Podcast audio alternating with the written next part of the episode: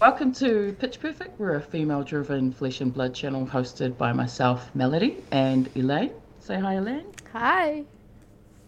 Awesome. This week on our Pitch Perfect pod, we are joined by a very prominent member of our flesh and blood community. Please welcome a very highly anticipated guest to the show, Yuki Lee Bender. Kia ora, Yuki. Hey everyone, pleasure to be on the show. Really looking forward to you know sitting down and chatting and yeah, just talking with you too. Yeah, we're super Awesome. excited to have you here. And I think a lot of the community is too. That was like when we started this podcast, we are like, what do you guys want to see? And they were all like, Yuki. like, okay. we'll, we'll try and make that happen. So I'm excited it's finally happening. Yes, yeah. So actually, before yesterday, we were talking about, you know, usually we ask our, our guests, how did we meet? We've never actually met you, but I said to Yeah. Elaine, Elaine, haven't you met Yuki before? Surely at, you know, ProQuest and all these events you go to? And Elaine's like, no, Elaine's been too shy to talk to you, Yuki. That's true. That is true. I've t- I'm like I run around. I talk to everyone at these events, and I've seen you um, in passing in New Jersey and at Vegas. and I'm I'm too sh- I I was too shy both times to introduce myself. I'm like I don't want to ruin her focus or or little starstruck. Um, but yeah, so it's nice to finally actually sit down and get to talk to you. Yeah, no, it's nice. It's nice to talk to you too. I saw you briefly at Vegas too, but I think you were chatting with someone, so I was like, oh, maybe. I was I'll- say I remember I was like sitting with Flake and a few other people, and then like Flake like waved you over, and y'all had a brief conversation. And I was just like, Yeah, I was hoping you. to come back, and then it was like I realized I had a lot of running around to do. So yeah, I think I actually went and took a nap like right after that. At the event? I like I left and went and took a Oh. nap because they had like made plans for after and then there was like the huge uprising draft and I was like I got to go take a nap right now cuz I wasn't playing in any events in that moment. Anyway. Yeah, awesome. Well, thanks for joining us, Yuki. Um, obviously, one of the first questions we ask is just to, to get a lay of the land is how did you actually get into Flesh and Blood? Is this your first TCG? Uh, it, it is not. So I originally I came from Magic, and um, I played Magic as a kid growing up, from when I was like four years old in the '90s, early '90s, like fourth edition. Um, Maybe five years old. I was pretty little though. Um, I was little enough that so my my babysitter's son introduced me to Magic the Gathering, and I was like, "This is really cool. I don't know how to play it." And I brought a manual home. I'm like, "Mom, teach me how to play." and uh, and she did, and and so that was really cool, and like that was like a very casual experience. And then I took a big a big gap. I kind of played through school, took a big gap, and then um, got into back into card games, kind of around when Hearthstone came out, and and Magic Arena got me back into Magic, and now uh, Flesh and Blood I got to through um, early on LSV's that had some videos with uh, with Hayden, just like gameplay videos, and I think I actually found the exact one like recommended to me on YouTube a little bit ago, and I shouted them out, and I'm like, wow, it's like wild to think that this is only at the time was only about a year ago, and just like how far things have come from like the early like very kind of rough YouTube videos to like there's so much content now and so much about the game and we've had our you know some major events callings pro tours so. But but yeah initially I just saw LSV play it on on YouTube with Hayden and I was like wow this game looks really fun. I want to try it out. I tried it on TTS with a friend and then I bought cards not too long after. Um, I didn't even really know what to do with them. Like I, I knew how to play the game but I wasn't really sure if you could even buy a card, like I didn't know like anyone was playing with the cards, even though you could just buy them locally recently. I was like, I don't know if there's events or anything. Uh, there was online armories, but yeah, it took me a little bit to actually get into um, organized play. Uh, initially, it was just playing with a friend on TTS and sort of feeling out all the classes, seeing what they do. yeah. And what, during what release was that, or how long ago was that, Yuki? Um, that was probably around. I probably had my first foray in like kind of right around the start of Crucible. Okay. Um, Yeah, and again, like during that time, it was pretty casual, like mostly just like trying all the heroes and seeing what they were. And I think I was only playing Blitz at the time. CC was just like too much. Like the games were were taking a long time, even just playing Blitz, because we really like to think through the lines.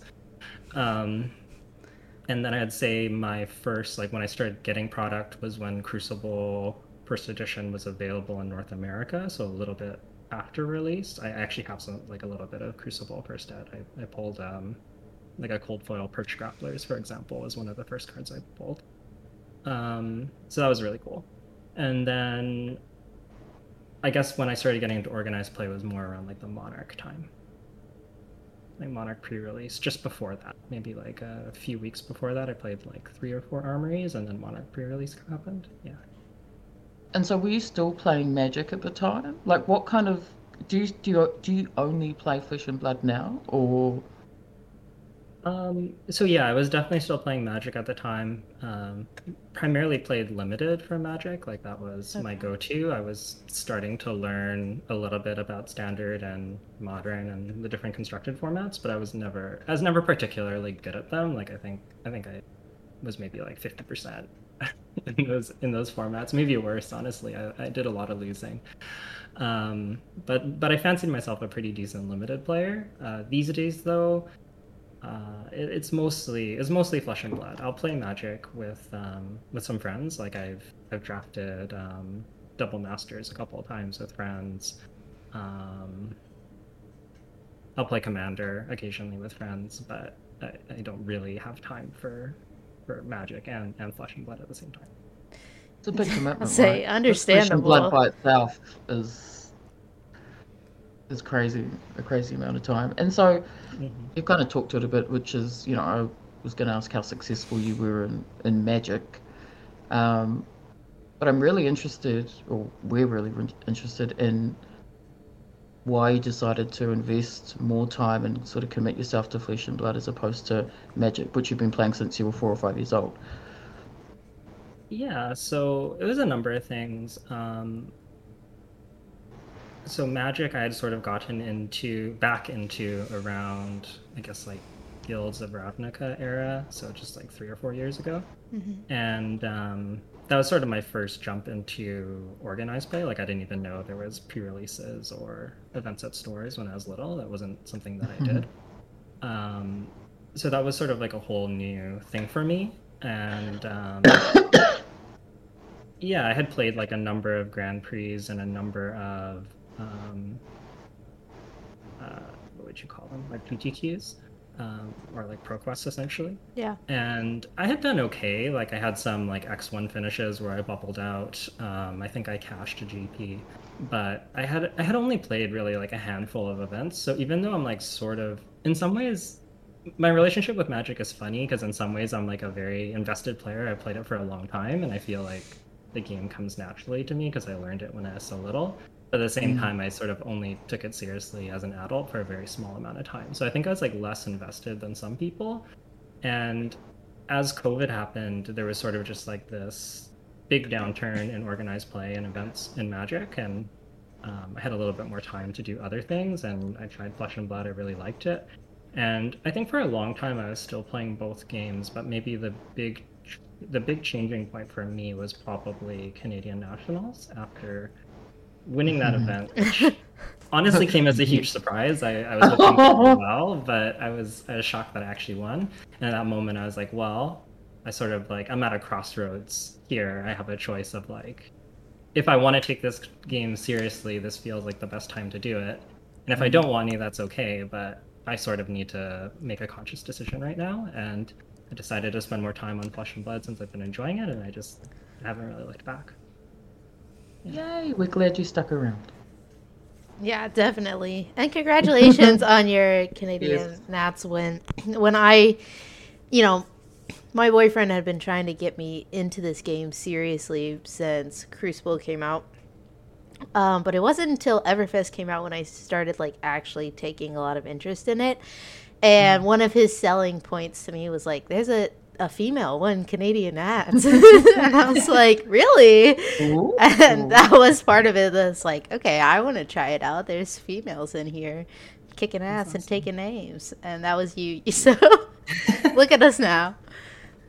That's awesome. Thanks. I always like hearing like how people get into the game, or you know, just like anytime people are like, "Oh, I read your article and helped," or I, you know, I wanted to try this hero because I saw you play it and it looked like fun, and now I enjoy it. Like that's always so meaningful. So I'm glad that you shared that. And there's a lot of that. There's entire Lexi clans that are dedicated to your deck. Yes, yes. Every time you come out with a new video and I go to an event and get beat by Alexi, I'm always like, is this Yuki's list? They're like, of course it's Yuki's list.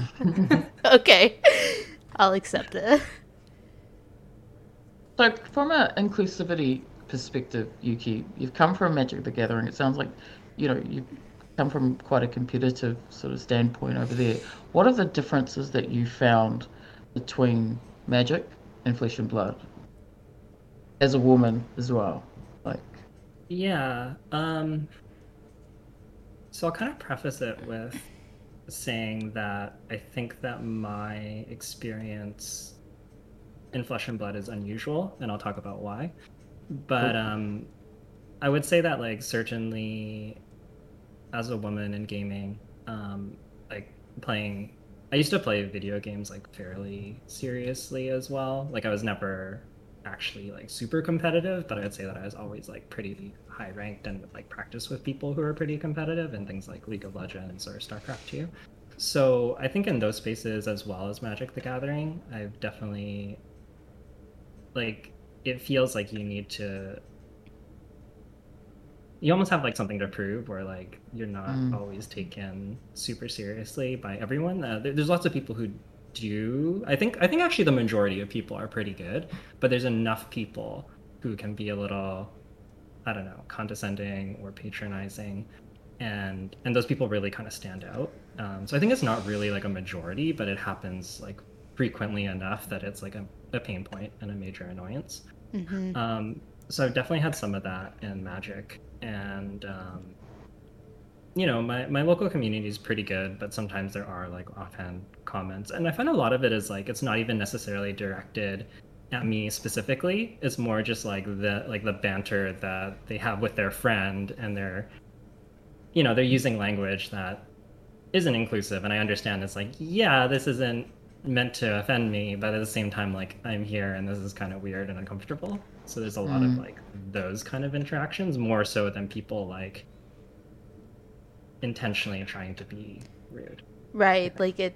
And they're not like they're not like targeting, but they are just in their mm. language, making it feel like almost like a boys' club, I guess, where it's like, mm. okay, yeah, like you just don't feel the most welcome. I've had like a little yeah. bit of that in Flesh and Blood and some discords as well. Like just like reading the Discord chat, I'm like, this this is not a Discord I particularly want to take place in, just because like the type of like joking around that's going on or whatever is not.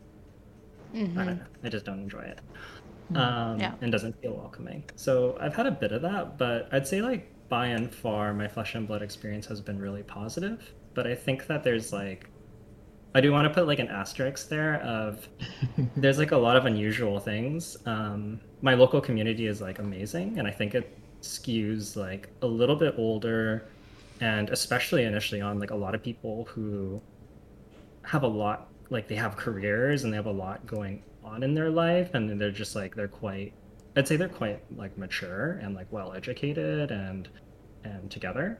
Um, mm-hmm and, and, so and we had been playing online armory for a long time before we ever played in person. So i felt like within my own local community it's always been super respectful but i also feel like maybe like my community is particularly good that way which is awesome. Uh, so shout out to the local vancouver community. But um, yeah but but also you know like the first time i traveled and played outside of my community was actually at canadian nationals and at that event like i was definitely not on anyone's radar and i don't think anybody like from my province from bc was really. Like a lot of the big names were from ontario. Like at the time like dante had just topped multiple callings, Yeah. and like there was like other people who had been putting up results or had been practicing with the big names, and like everybody knew about them. So like I don't think I was on anyone's radar, but I also just think that like a lot of people weren't, and I didn't really take that personally. And, but like that was my first event outside my community, and it was a big one, and I happened to win it. So You won it, alright. That's a big. so That's yes. a big event to win too. yeah.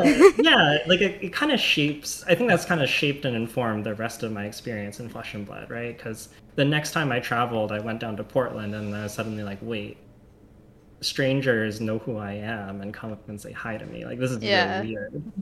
But um, Celebrity, Yuki. strange. There's a there's a little bit of that though, and it's it's not something I'm at all used to. I'm like slowly kind of getting used to it, but it's still weird. Um, but yeah, so so I think like I haven't really had much of that in Flesh and Blood, but I think it also like is probably skewed by me being somewhat of a known player, and um, you know, I think I also think that like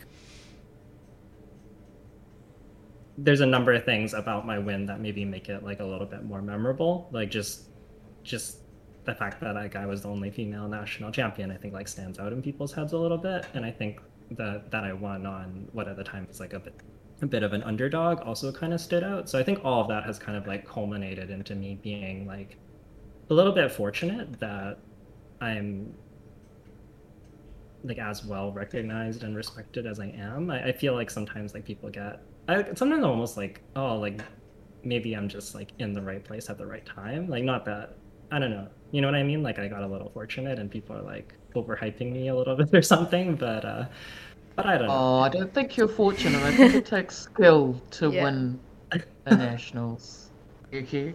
And you came out of nowhere and blindsided everyone, which is even even better, I think.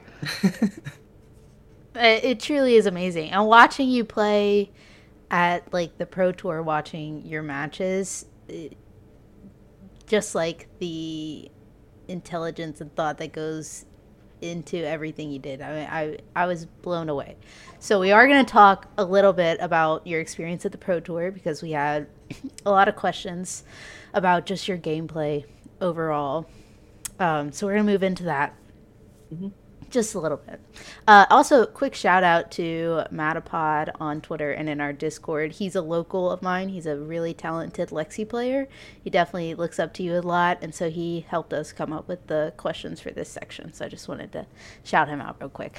Okay, so uh, first question I have is I know that you were like tweeting before Pro Tour you know felt like the world was watching all the players before pro tour and you were talking about maybe like you were kind of in between lexi which we know you played and another deck so like what decks were you in between and uh, are you happy that you chose to play lexi at the pro tour Yeah, so I would say that like before before the announcement, Lexi wasn't really on my radar at all. I felt like she had some some problems in the format. Like Awakening in Starvo was just such a big problem and, and Channel as well. Like there's like just number of cards that just made that matchup really hard. Um and so she wasn't really on my radar. I had been thinking about playing Prism. Um, I actually had won a pro quest in season one playing Prism, and I played Prism through a lot of, of Monarch. So I'd say like Prism, Prism and Lexi have been my main two heroes. Okay. Um, so Prism was like a comfort pick, and one that I was pretty sure I was on for a long time actually. Um, but towards the end of our and, and and so I guess rewinding a bit. So when when the ban announcement happened, um, I decided to look at Lexi again because Awakening was gone and because Autumn's Touch was gone. I figured that that might make the Starvo matchup a little bit more tenable. And my idea was basically, if we can have a decent Starvo and Chane matchup and an okay Prism matchup, that's actually a pretty good deck because those still seem like the three big decks in the format for yeah sure. definitely So that was kind of the idea behind Lexi, and we came to a build very similar to the one on the PT like pretty pretty quickly. My idea was basically to combine Fuseless Lexi with Ice Lexi to have some of the disruption in the Chane. Um, and and also some of that like trickles over into Starvo and is also relevant and, and other aggro matchups as well. So that was kind of the idea behind the deck. Um, and then we were sort of undecided. Like the deck seemed okay. The Prism matchup was really, really poor though. Um, like I had been just doing nothing but losing to Prism, and I think up until about a week before, we were pretty much on Prism. Like that's what we thought we were going to bring. But I did some testing with uh, shout out to Will Harrison, um, who played Chane and just absolutely destroyed me. I think I did win one game. Um, we, we only played about four games, and I think I won one of them, which doesn't sound awful. But the game that I won, I think I had done three Arclight Sentinels all in a row. Like everything went perfectly, and I still mm-hmm. very nearly lost. And I went, wow, my high roll almost loses, and all the other games are not close. Like, I don't really need to see more of this matchup. Like, I, I understand that it's really bad. Um, so I think I realized that like that top end of Chane was a lot worse than I had originally thought, and that kind of made us go back to Lexi. And in the sort of like two days before, we actually kind of figured out the Prism matchup and made some really big breakthroughs, and that really solidified the choice. So um, yeah, going into the Pro Tour is actually feeling surprisingly confident, even though like if you ask me like four days before the Pro Tour, I'd be freaking out. Um, so it kind of worked out, but it was like all very last minute developments. Um, and yeah, I'm happy that I brought the deck. I think that it performed really well. Um, I had a really good start and didn't.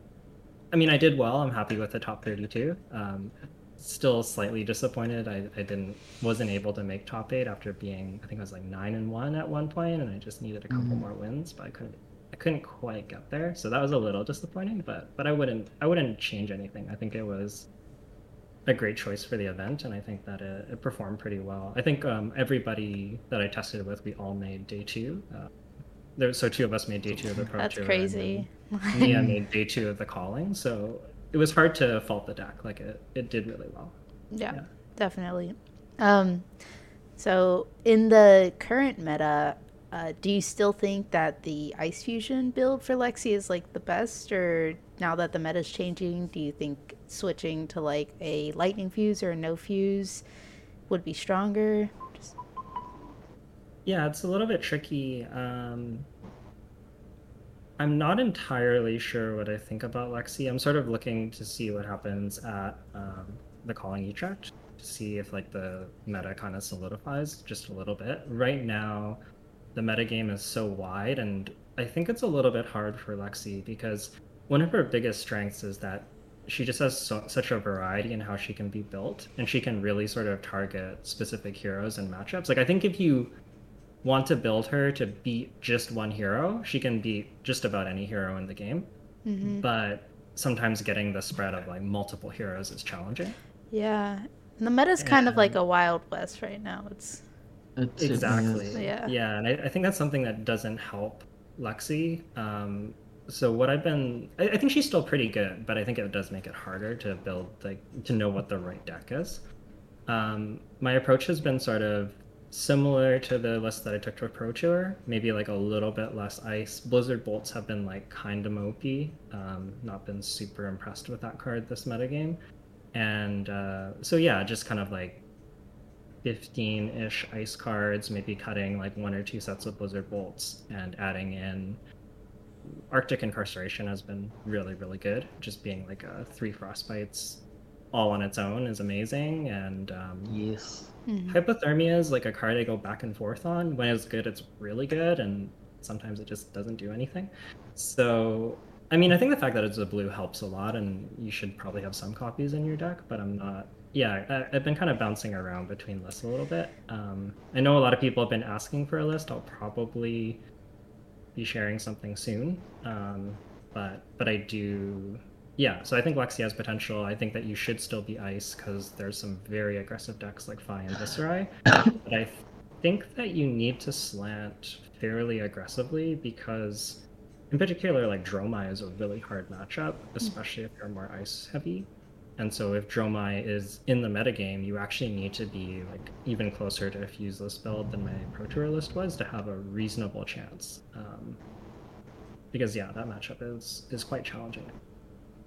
So I have a question. So th- these are one of Metapod's questions. So he's provided quite a few. But how do you mentally prepare for participating in, in big events like Pro Tour nationals? Yeah, um, great question. So there's a few things that go on. Um, I think the biggest one is just trying to rest, um, like make sure I have a good sleep, make sure I have a good schedule. Um, if there's a time difference, giving yourself like time to adjust to that. Um, for for New Jersey, it's only a, it's only a three hour time difference, but I was I had intentionally shifted my schedule just like a little bit earlier and had done like a week before I was doing some morning testing sessions, like when the pro tour would be starting. And I'm kind of glad I did because when uh, a friend of mine and I sat down and played, we are like, oh man, it's so early. like we're not used to playing Fab at what was like I don't know what was it five or six in the morning for us. It was like it was weird. So so I think doing that can help. Um, and I think that like taking some time off right before the event, as hard as that is, is like really important. Um, you don't want to. I think like especially the day before, like you don't want to be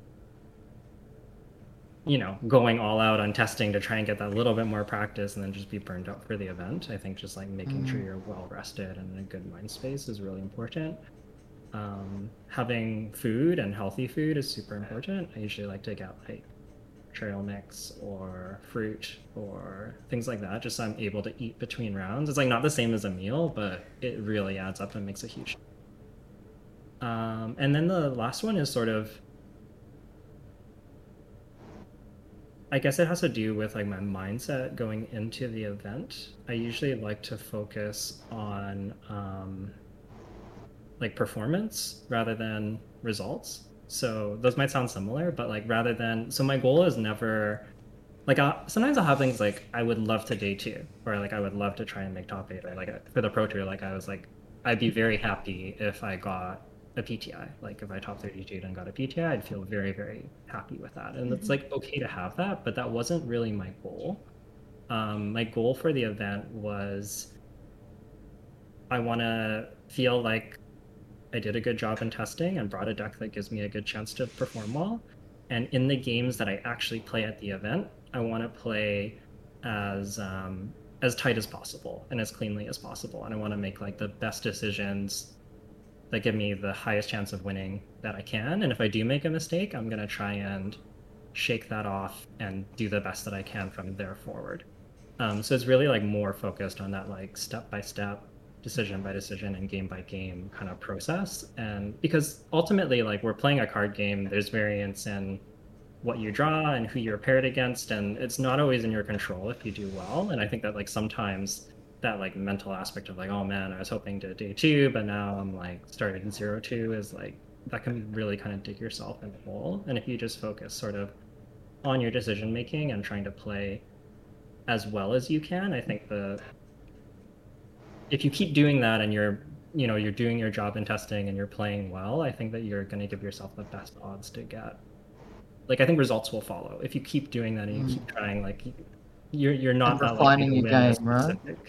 exactly yeah. yeah. Like i think i think the events come with playing really really well but it's like your chance to win a specific event is never that good. Like events are made to make losers they're not made to make winners if that makes sense. Like there's yes, one person who wins the event and there's a lot of people who lose. So yes. yeah just try to not, not get too attached to the results and i think that's like maybe the biggest thing. Yeah that's a that's a really good way like to look at it mentally because i mean it's mm. easy to feel disappointed and like sad after any event but I always just have to think like okay i played really well. That's that's like the most I can ask for is that like like you said, and play a tight game, a clean game, no matter what the results are. Yeah, and to get learnings out of the game. Yeah, right? yeah, that's a nice Every one game too. Is a like, learning. yeah. no, for sure. I, I like I love that, and I feel like that too. Sometimes if I walk away from an event, I'm like, well, I learned a lot about you know what I can do in a certain matchup or preparation or whatever. That's like valuable in and of itself because I think the goal is not to do well. For me, at least, the goal is not to do well at like a specific event. It's to do well overall across however long I end up playing Flesh and Blood for. So one event is just it feels one like a big deal, but it's not. It's just one event, right? Yeah. yeah. Mm. Um, all right, this is another one from Matapod. But are there any statistics or analytics done when you're deck building? And if so, which ones have like provided the greatest insight to you, for you? Yeah, um, there's a little bit. I definitely focus on. I usually try and focus on sort of key ratios around um, things like blue count or um, like arrow count in Lexi is really important, like balancing your arrows versus your ice cards versus like the ones that aren't either.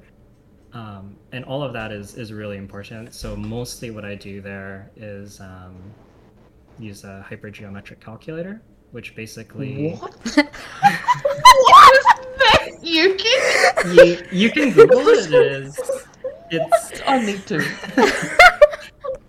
Uh, you can Google it. They're they're actually very easy to use. Um, once you kind of like learn the the templating of it. Um, I'm but googling it right now while we're talking. Yeah, so basically it, it tells you it, it's really useful for simulating things like drawing cards from a deck because typically you'll have like a like a population size, so that'd be the number of cards in your deck, like 60 cards. Yeah. And then you can put in like a specific type that you're looking for. So if you're looking for arrow cards, and you want to know how likely am I to draw one or more arrows, you can say, well, I have 36 arrows in my deck out of 60 total cards, and I'm drawing four cards and then it will tell you what the chances are of drawing exactly one, one or more, zero, all of that kind of stuff. Um, so you can look it up. There's like multiple ones. I, I just have. do- I've just googled it. Yeah. all the work Oh my- wow. And I think that that's like a great starting point because it kind of informs like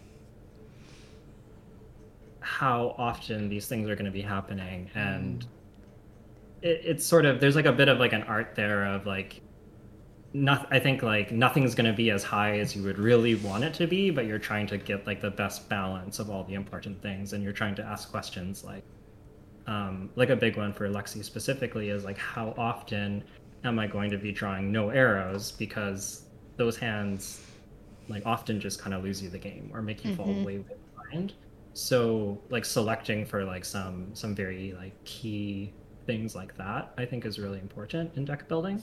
But that's really like the main one is is that hypergeometric calculator just to calculate different percentages. You can do it for things like fusion and uh, like your blue count as well because you probably want at least one blue per hand. So you could say 18 blues in my deck out of 60 cards. How likely am i draw, to draw a blue? You could then include yellows in there and think about like how how bad is if i draw yellow? How like because some decks function very well off yellows and some don't. So it's like another consideration um, but that's it that's the key one.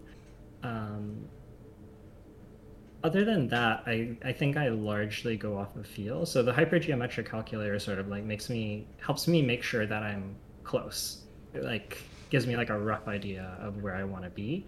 And then i think there's like definitely like a little bit of wiggle room where i'll play some games and i'll be like uh, i feel like i'm like a little bit light on blues consistently. So like maybe i should add a blue or maybe i should like find a way to reduce my curve a little bit like have cheaper cards on average um, so yeah there's there's different approaches but i think it's like a mix of feel as well as a little bit of like math behind it as well Awesome. I love that. Okay. I'm w- so going to try that out. I've got that now saved as a bookmark. Thank you. I think we'll do one more gameplay question and then we'll move on looking at the time. So, um last one is when you're trying to figure out and like you're doing testing, you're trying to figure out how to hedge into a non-favorable matchup. Where like where do you start in that process of trying to figure out I know you talked a little bit about this when we talked about how you chose a deck for Pro Tour with the Prism matchup and everything, but like where where does that process begin? Yeah. Um, so my I actually wrote an article about this a while ago on Red Riot, but um, what my main thought process is when I'm trying to build to beat like a certain matchup, like if I'm working on the Prism matchup, I will try and think about what 60 card deck can beat Prism. Um, so I'll kind of throw like almost everything I have like aside and just try and build a 60 that beats Prism. Because and the idea here is like just figuring out like can it be done and what are the key cards, right? Um, and then once I have that, I guess there's there's two things that can happen. I can figure out yes I can, and then how do I kind of make that uh, congruent with like the other cards I have in my deck for other matchups. Or the other possible outcome is I actually can't find a 60 that beats Prism. So now I need to make a decision. Either I need to bring another deck because I can't beat Prism, or um, I can give up on my Prism matchup and hope to avoid it and just focus on all my other matchups. But I think like starting from my, if I just dedicate my deck to beating this matchup, how can like what does that look like is like a really good litmus test. Because sometimes you can be like oh i'm going to add like three cards and see if that works and then oh it doesn't work so i'll try these three more cards and you can kind of like waste a lot of time finicking around trying to like make it fit into your 80 card deck whereas if you just test a 60 you answer questions a lot faster. Um that being said like sometimes i might not go completely off the rails. Like if i know for example for the pro tour i knew that i wanted to have a good Chane matchup and so i wanted to be an ice lexi deck and so even though I was willing to have a lot of room, I wasn't going to go into like a pure lightning deck, for example. Mm-hmm. Like I wasn't going to go that far. Like so I knew it was kind of ice, but maybe I can cut down on some of the ice elements and go more aggressive or sideboard some number of lightning cards. So keep it like kind of realistic, but as long as you can have something that is like somewhat resembles the deck, even if it's quite far off, I think is a is a great place to start. Yeah. yeah. Awesome. Yeah, that I mean that makes sense. I've I've never thought about it that way, and I probably will start thinking about it that way because that's really smart to figure out. Okay, this deck, this deck can win the matchup, but like actually, what what lines and cards are doing the most work, and then try and fit that into your original deck. It's a really good idea. Yeah, I often think of. I often like to think of like when I'm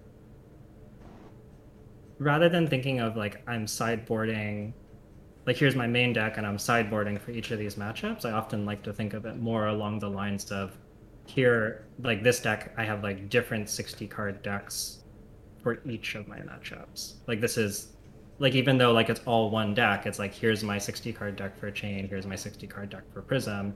They might have like very different focuses. They might have like pretty different uh, configurations. Like sometimes your deck might vary by like 10 cards or something. And even though it's like technically all part of the same 80, um, I think like keeping in mind that you have like a different deck and a different game plan for that matchup can be a little bit liberating. Yeah. Yeah. Okay. I, we're gonna move on from gameplay. I hope that uh, was enough for all of our listeners.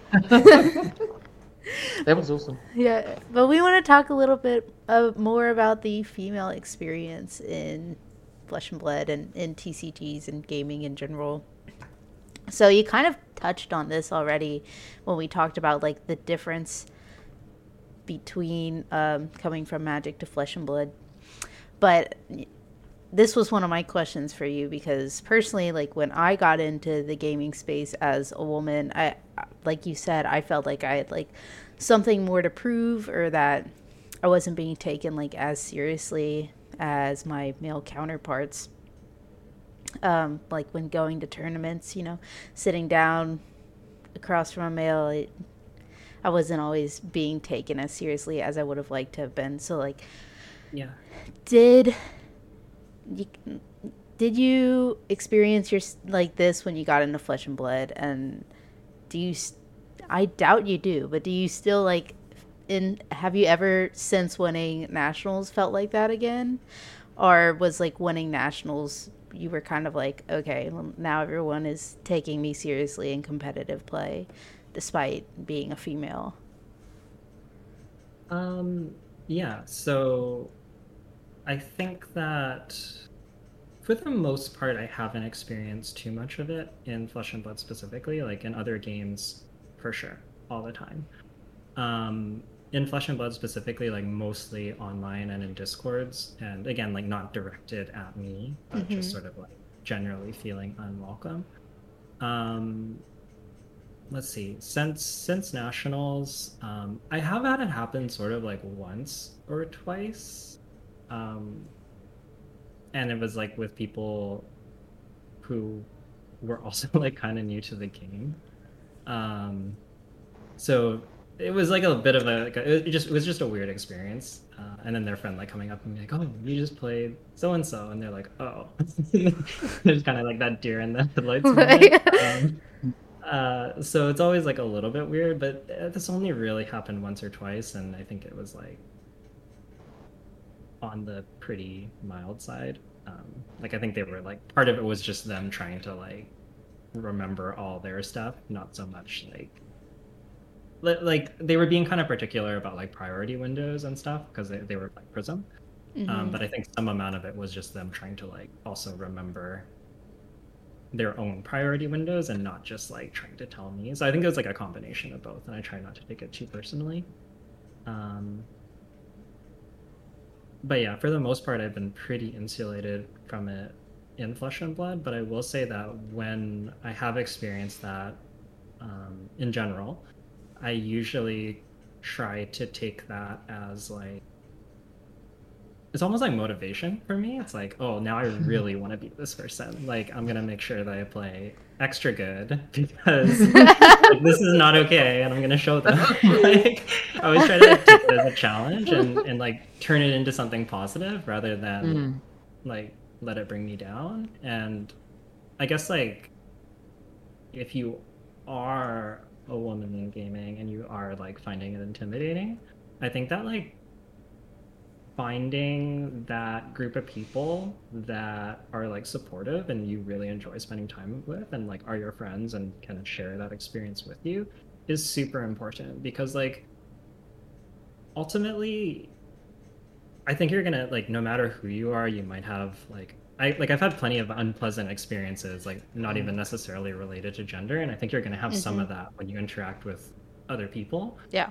But I think if you have like a core group that you can like if something happens and then you can like go back and like talk to them in between rounds and like kind of like calm yourself down or just like feel a bit better like it makes it makes a huge difference. And i think like for me that is like the the biggest thing is just having that you know that friend group that is not like that because you're always going to face a little bit of a little bit of adversity and um, having some support is really nice. Yeah, good support network. So, in your experience as a woman, you know, you're an established and very well respected part of our community, Yuki. What advice do you have for others to create a space where women do feel safe and included? Yeah. Um, so I think it will depend. I think it depends. Like, what makes me feel welcome is not necessarily the same as everyone else. But for me, like, one of the biggest things is just around, like, making sure that your language and your behavior and like the things that you are saying are just like not going to be putting someone off. Like, you know what I mean? Like, if like you're Mhm. you should be using language that is like respectful and not going to make anyone feel unwelcome, regardless of like their gender or their religion Mhm. or their sexuality or like whatever it is. Like, if you're in this public gaming space and you're saying something that's like if somebody hears it offhand, even if it's not directed to them and it makes them feel uncomfortable, like you should probably inspect that and, and take a look at what you're doing.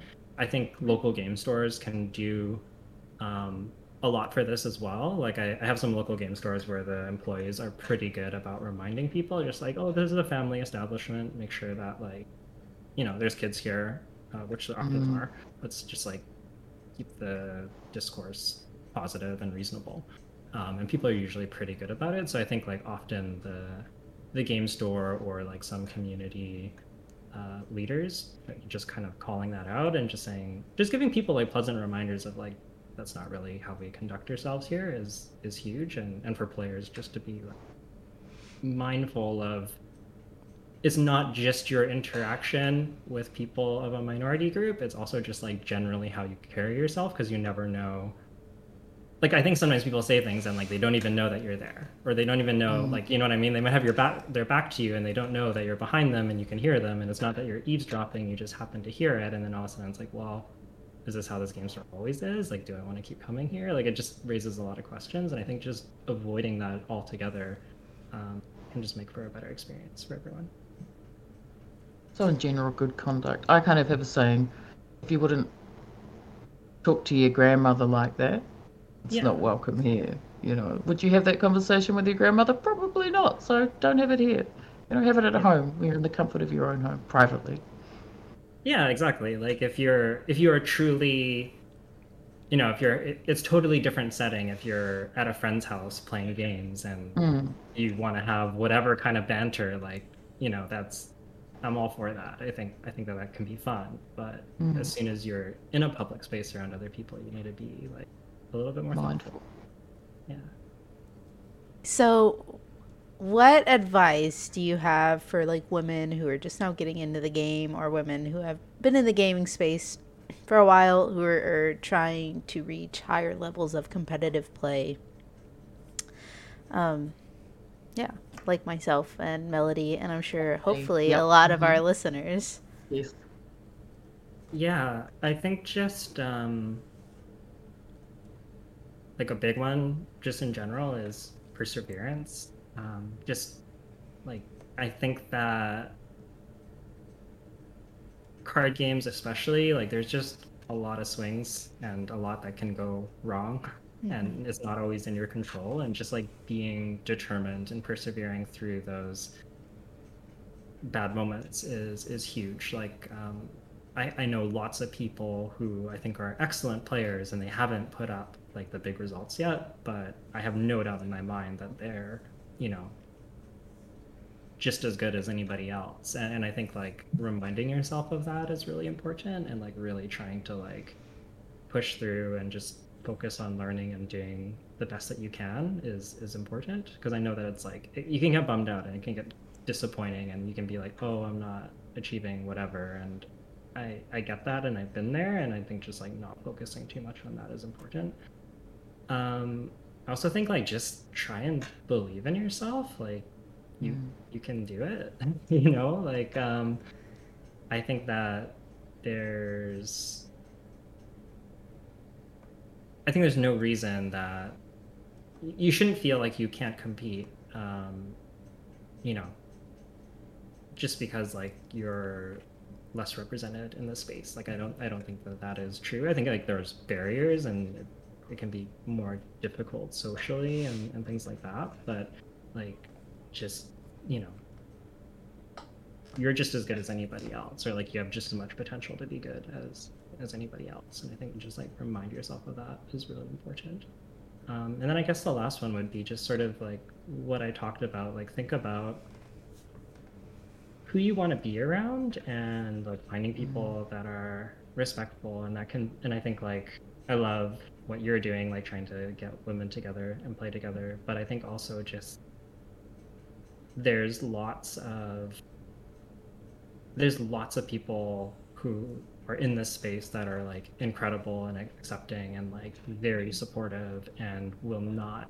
treat you any differently. And i think you just need to like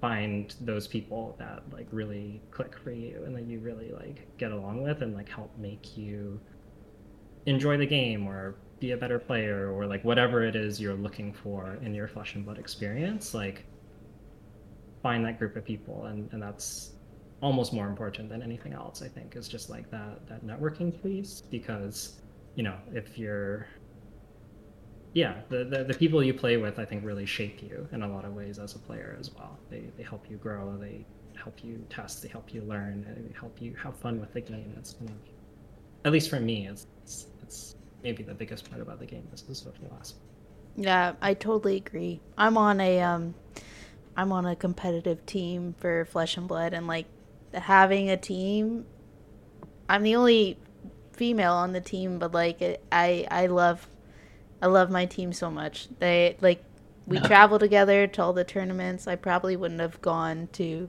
none of them came to Vegas, but like I probably wouldn't have gone to New Jersey last minute if like they weren't to be there, say they know how to be like hard on me when I need them to be and like comforting when I need them to be. They were really great. So I, I 100% second that. Just like finding your group of people who you can test with and learn from and help uplift and they can do the same for you is really important. Yeah. And I think like sometimes it's just like just ask people. Like mm-hmm. I think that people are it, like trading card in trading card games and especially small ones um, like Flesh and Blood, I think is still relatively small despite its success. Oh yeah.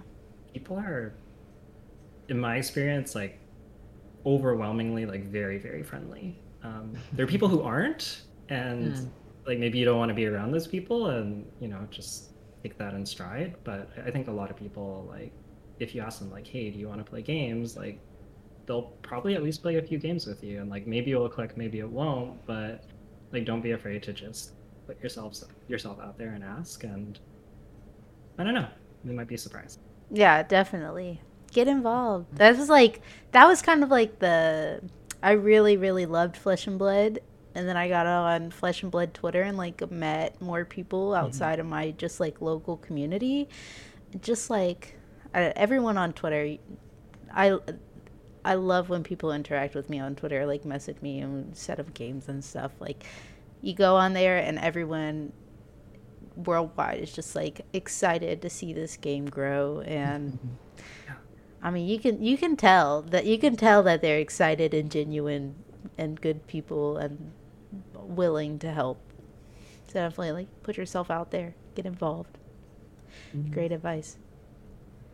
That's how Melody and I met. and that's how we met with met you, Yuki. Yeah. Yeah, yeah. And like most of my yeah, like most of my testing team right now are not people that are like local to my area or people that I knew. Like none of them are people. Uh, only one person that I test with is somebody I knew before Flesh and Blood. Like everyone else is people I've met in the game, and a lot of them are not local to me. Um, and I've like met online or through friends of friends or like you know, kind of a thing. So, yeah. I forgot to ask you actually in our previous section. You've joined a new team that's headed by Jason, right? Is that right? Yeah, yeah, that's right. So I've been testing with uh, Jason and Justin and some of the other New Zealand crew. Uh, we have a few people in America as well. Sean, who's like American-ish. he's from New Zealand, but he lives in New York area. So he's a Kiwi. Okay, come on, you. Yeah. uh, yeah. Well, I just mean like he's technically in America, but he's a Kiwi. Okay, um, and then Will, Will Harrison, who's also he is American. So, um, yeah. So I've been testing with them. Um, the it can be challenging to align the um, the time zones like there's not always mm-hmm. overlap mm-hmm. so i definitely mm-hmm. i have to play like outside of the group as well but um but yeah no it's it's a it's a good group we have fun there's like lots of good uh joking around and banter yeah so shout out to the team cvk they're awesome what's what is the acronym Oh, don't ask me what it stands for. I don't actually. Oh, okay. they keep I joking about it Twitter standing for different things, and now I don't know. But I think Jason. I think we're still on Team CVK. I think Jason settled on that one. So, last question for this section for you is someone who identifies with both the the female or the woman community, women in the community, and with the LGBTQ community. What do you hope the future of Flesh and Blood looks like? For these underrepresented groups. I just hope that we see more people participating um, and feeling like they are welcome to join and participate at really like all levels of play, whether that's like, you know, like PvE in the future or armories or, you know, like callings and pro tours. Like, I hope that like across the board, we just see more more participation and like more people feeling like they can get into the game and like they'll have a space here like if they if they want it. Um, that would be huge. Or like having people feel like they can like i think a lot of it is also like if if some people have a good experience like you might get friends into it and, and that can like open the door for more people. So i'd like like to see that kind of like natural growth of like people coming to the game and being like no this is like a good space to be whoever you are whatever that looks like. Yeah. Yeah. 100%. Hmm. You are obviously like very well known and renowned in the community and you're someone who's always posting their winning deck techs or your your deck lists, your strategies, um, things that most players look at like closely guarded secrets. Uh, so what makes you like so willing to share everything going on behind your deck and your games on Twitter with everyone? The world. Yeah. Yeah. There's I guess there's like a few things to that. Um one I guess like because I came from Magic, that has like a huge like very developed scene there's like a lot of incredible incredible content um, by like very prolific players that really know their stuff and really kind of just like put everything on the line and tell you like exactly what they think. Like they might not they might not be able to tell you like this is exactly the deck that my team is bringing to this event because it's like belongs to the team but they will like generally genuinely tell you like what they think about the format what they think like how the decks are positioned um, or like in draft what their strategy is or what they think the fortune cards are. And i just think it's like a shame that flesh and blood doesn't have so much of that. And i think part of it is just like from being a new game. But like i guess after winning nationals i was like well i could be like i could be part of that. Like i don't have to wait for someone else to do it. Like that could be me. And i know that like being on the other side like that made such a huge difference. Um, just like learning about the game and getting into it. So I thought it was really cool to be able to give back and, and do that. Um, probably also helps that like in my real life job, I'm a teacher. Mm-hmm. And um, mm-hmm. I see a lot of overlap between sort of like the content creation or like deck profiles and, and, and teaching where I'm sort of like sharing what I know. And that's something that I just genu- generally enjoy. Um, but yeah, I guess I've never felt like I also think sometimes people get like too hung up on like on like secrets. Uh, like mm. if you're just listening, I'm, I'm putting secrets in in air quotes here because sometimes I don't really think that secrets are that secret. You know what I mean? Like they're, mm-hmm. they're like occasionally like yeah maybe you really like if if I was like on like the Kano list for the Pro Tour like yeah I would want to keep that secret because there's like a huge element of surprise. Yeah. Mm. But like I remember Everfest came out and I posted mm-hmm. like I was posting my Viserai list and I'm just like I just feel like this is obvious. Like like maybe not like the exact setup that I have, but it's just like Hayden just won Viserai or just won Australian Nats with Viserai. The deck's pretty established. There's these new Everfest cards that are like obviously very good in the deck. I'm just gonna put them in and like there's like I can treat it like a secret, but like people are gonna figure it out. Like give people respect, you know. Like I always mm. like to assume that like there's lots of good players in the community and in the game, and they're they're gonna figure it out. It's not like like I think sometimes people like like to feel like they're smarter, they're clever, and yeah, like you'll be surprised. Like people people know these things. Like you know like i remember in some of the early days of everfest like people were kind of like on about how like they had this secret Viserai deck that was so good. I'm like well i've been seeing people at proquest who are in the middle tables like doing exactly what you're talking about. Is, is, it really a secret? I don't know. So I, I, think people get a little hung up on it um, and i just like love that sharing. Yeah. Yeah. Thank you. Awesome. thank you for sharing. Yeah. you. I think we have to move on to listener questions. So, mm, this is from Schwartzy One. Yuki, how many games do you play until you decide that a card is not good or a nice tech? You kind of covered that a little bit through your Hy- Yeah. I was going to say hypodermic calculated. That's not it. Hypothermogenic? Is that it? Hypergenic.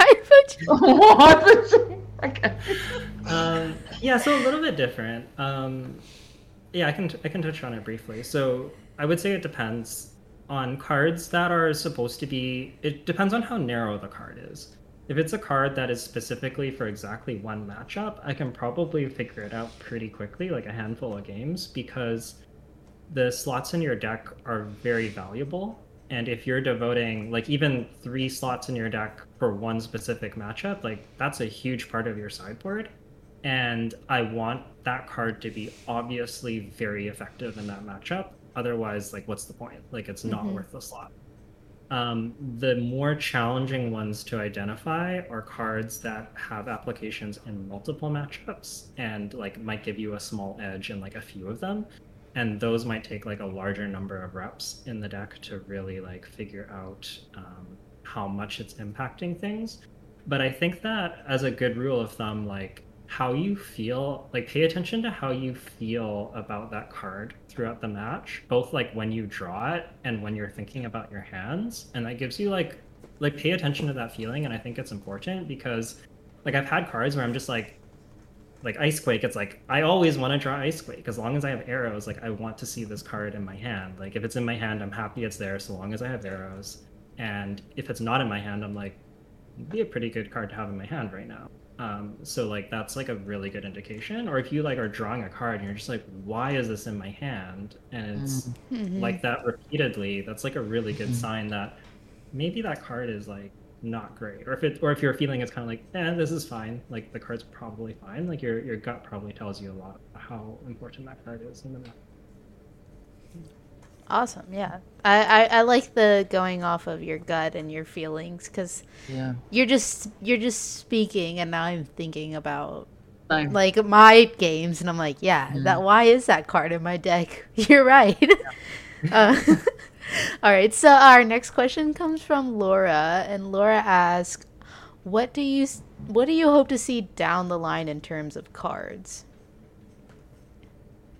i'm just sort of excited to see what they bring next like lss has done an awesome job with this game so i'm just sort of like Mhm. excited in general um my secret like wish list is i would i don't know if it's going to happen but i'd really like to see just like ice arrow that is just like a one for five that has the ice type so that there can be more consistency in in the deck. I, I think it would actually be very powerful. Um, i could see like only one pitch of it but something like that just like an on right arrow that has talent subtypes to help the fuse heroes i think would be huge. Because like you have like this like conundrum of like i don't have enough ice cards I, and arrow cards at the same time and my deck is like always inherently a little inconsistent. So something like that i think would be really cool where it's not like a it's not like a power level bump it's not like oh my god they drew this card and now they run me over it's more of a like consistency and uh, sort of increase so yeah i think cards that give you like more options in deck building and more consistency in general are just like nice from the game All right. Well, we've got we. I think we got maybe five questions from Michael. Michael is a, a viewer and a Twitter friend that posts lots of questions for our for our guests. So we've chosen two this time, and um, I'm going to start from the second one. Now, please don't talk about pickles. I'm just going to say that in advance. so That was directed hear- towards me, not you. yeah, oh, but I know that there's been a conversation on Twitter with Yuki as well, and you, Elaine. So, if you had a snack named after Yuki, what would it be, and what would it be made out of? Random question. Yeah, so I think I think if there's a snack named after me, like some kind of like Yuki shaved ice dessert kind of snack would make like a lot of sense. Um, plus I also really enjoy those kinds of desserts. They're just like super refreshing, especially in the summer, which is like right now. It's really warm, so yeah. And it goes with Lexi. Yeah, does. It does actually. Yeah. Yes, it uses with Lexi. Love it. Uh, that makes me want shaved ice. I almost got a snow cone yesterday, and then I didn't. Now you said that, and I want one again today. oh, that was me last night. I was like, oh, I want shaved ice, but it's 1 a.m.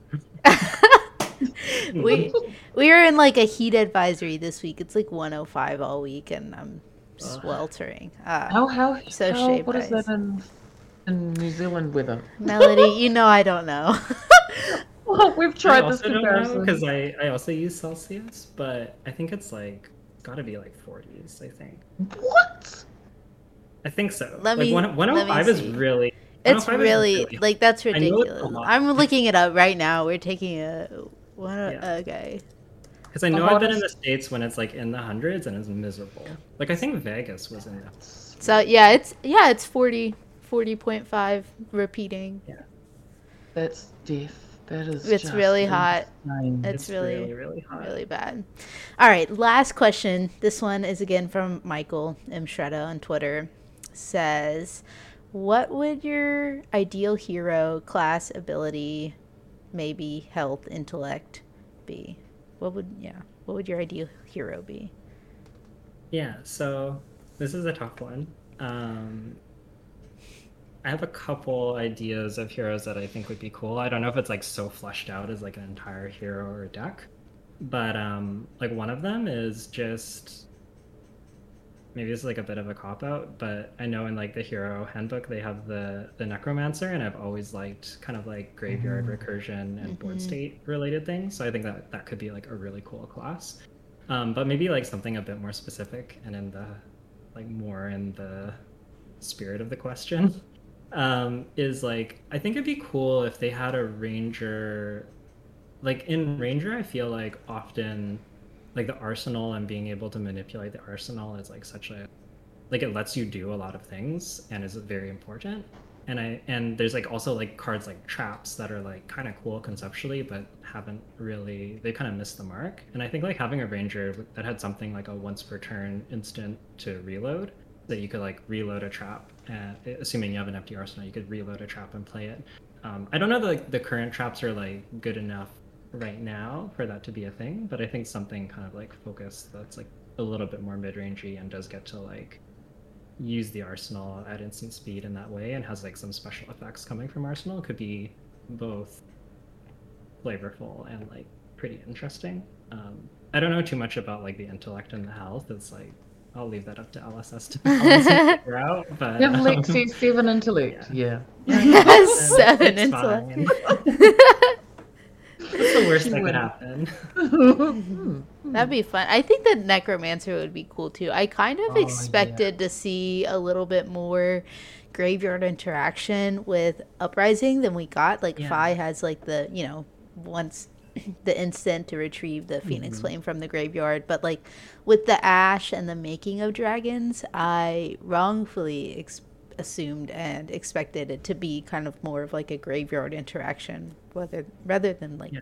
you're pitching to make. Totally. Gosh, and like Levia, like kind Mm. of has that. Like it looks like there's it looks like she's that kind of a deck, and then you try and build her and you're like, oh, it's like Uh, it's not quite Oh, it's not quite there. Like that's not really quite what she does. Like it's sort of like it felt like there's like a package there, but it didn't quite hit the mark. Yeah, definitely. I feel like it's like one of the like last like game components that I know of from coming from like my little experience with magic that like we still haven't really touched on or explored in flesh and blood.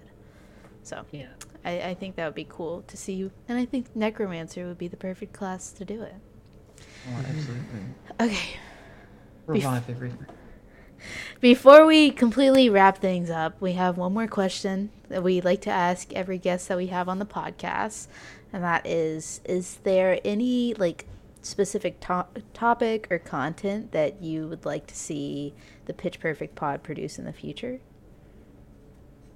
Um, I mean, honestly, I've been a big fan of like the current format. Just listening to the two of you and like having guests on sometimes. Um, I think one of the things that I'm like the most excited for that you've been working on quietly is um, just like getting like getting players together and like organizing that like um, that sort of like meet and greet or social space i think is like really really exciting and i think um not to like put pressure on you guys, but um, um, I know that like Magic the Gathering has like something called uh, Venus and Mercury Mercury League, which is basically like for Oh. um, not just like women, but like people of uh, like gender minorities, I believe is how they phrased it, to play. And like it's like a league, and I think they they I believe they cast at least like the finals. I don't know if they cast the whole league, but they do like the finals of it, and it's um, like it's just like a really cool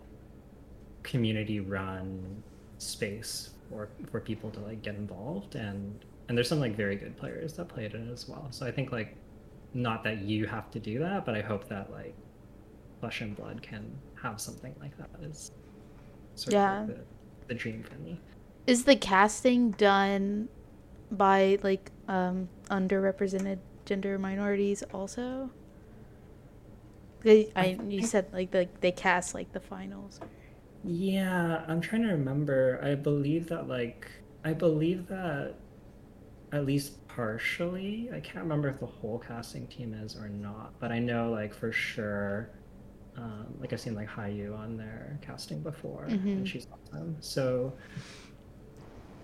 yeah, I, I think that's like a great idea. But I think like casting, I think regardless of who's casting, it's like still a cool event. But Oh, but I yeah. think there are people like that that can cast. That's like a pretty logical fit. Uh, yeah, I mean that's definitely really awesome. I'm gonna have to like Google that, uh, look more into So it. that's called Venus and Mercury. That's yeah, awesome. that's really Yeah. cool. Yeah, it's really really cool. So I hope that we can get something like some kind of like anal to that would be really. Well, hold that thought, Yuki, because we're having a, a team meeting, Elaine and I, this afternoon during my lunch hour. And We are. I- yeah, it's for an it's for an in-person event that I'm looking to organise in New Zealand, but an online one we've we've chatted about, and with Kiki as well, hmm Cool. a league. Watch the space. I'll, uh, Now that Yuki said we've got to do it, we've got to do it, Elaine. I know, right? what yeah, you you do heard is it good. here first. Yep. Elaine and Melody are committed to. No, I'm Yes. just kidding. Thanks, Yuki. Yeah, I think that'd be cool. I, I really like 100%. I love everyone on the casting teams that Flesh and Blood has. I'm really good friends with a lot of them, actually. Um, but I would love to see, like, I would love to see, like, some women um, or, and non binaries, like, casting, just some different representation on casting teams, I think would be Mm. really cool, just while we're on the topic. 'Cause I, I don't think I'm the woman to do it. I don't think I'd be good at casting, but I, know. I'd Yuki, like you'd to be see it. yeah, but I'd sh- love to do some casting, but I also like playing. I say you've got to be playing Yeah. though. You'll be at the top tables. There's no time for you to be I said there's no time to cast. But uh, maybe I could do a Mount Rogers and just like sneak in there Yes. once I scrub out, or like, you know, once I miss the cutter. Yeah. That'd be yeah, that'd be awesome. Alexis, if you're watching, kia ora. Yeah. All right, thank you so much for coming on and talking with us, Yuki. too. This was truly a joy and very insightful. Um, but for anyone who's listening and doesn't know where to find you, where where can people do that? I want to give you the opportunity to plug everything you're involved in. Yeah. Um, thanks for having me on. This has been a pleasure. Uh, fan of the pod, and it's it's nice chatting with you too. Finally, uh, like getting to sit down and chat. Um, if you want to find me, I'm on Twitter. Uh, it's just my name at Yuki Lee Bender. Um, I also write for Red Riot Games. Um, there's articles posted on there, sort of sporadically. I don't have like a. They're very flexible with with my writing schedule, so I, I write. Sometimes I write a lot of articles. Sometimes I don't write very many, um, but there are articles that go up. There. Um, and I guess recently there's a couple articles on the FabTCG page as well. So Yes. um, I don't know if that's continuing or not, but there is a couple if you want to take a peek. They're draft related. So yeah. Awesome. Fantastic. Awesome, amazing, thank you. Uh, one more quick reminder before we stop recording that we are currently running a charity fundraiser fundraiser with Paper Collective. So there's like a playmat, the Women of Volcor. You can go buy that and donating a portion of those proceeds to the Global Fund for Women. So Uh, we'll put I'll put the link in the show notes. But yeah, thank you so much for joining us. Thanks This was joining us. this was great. It's been a pleasure. Thanks for having me.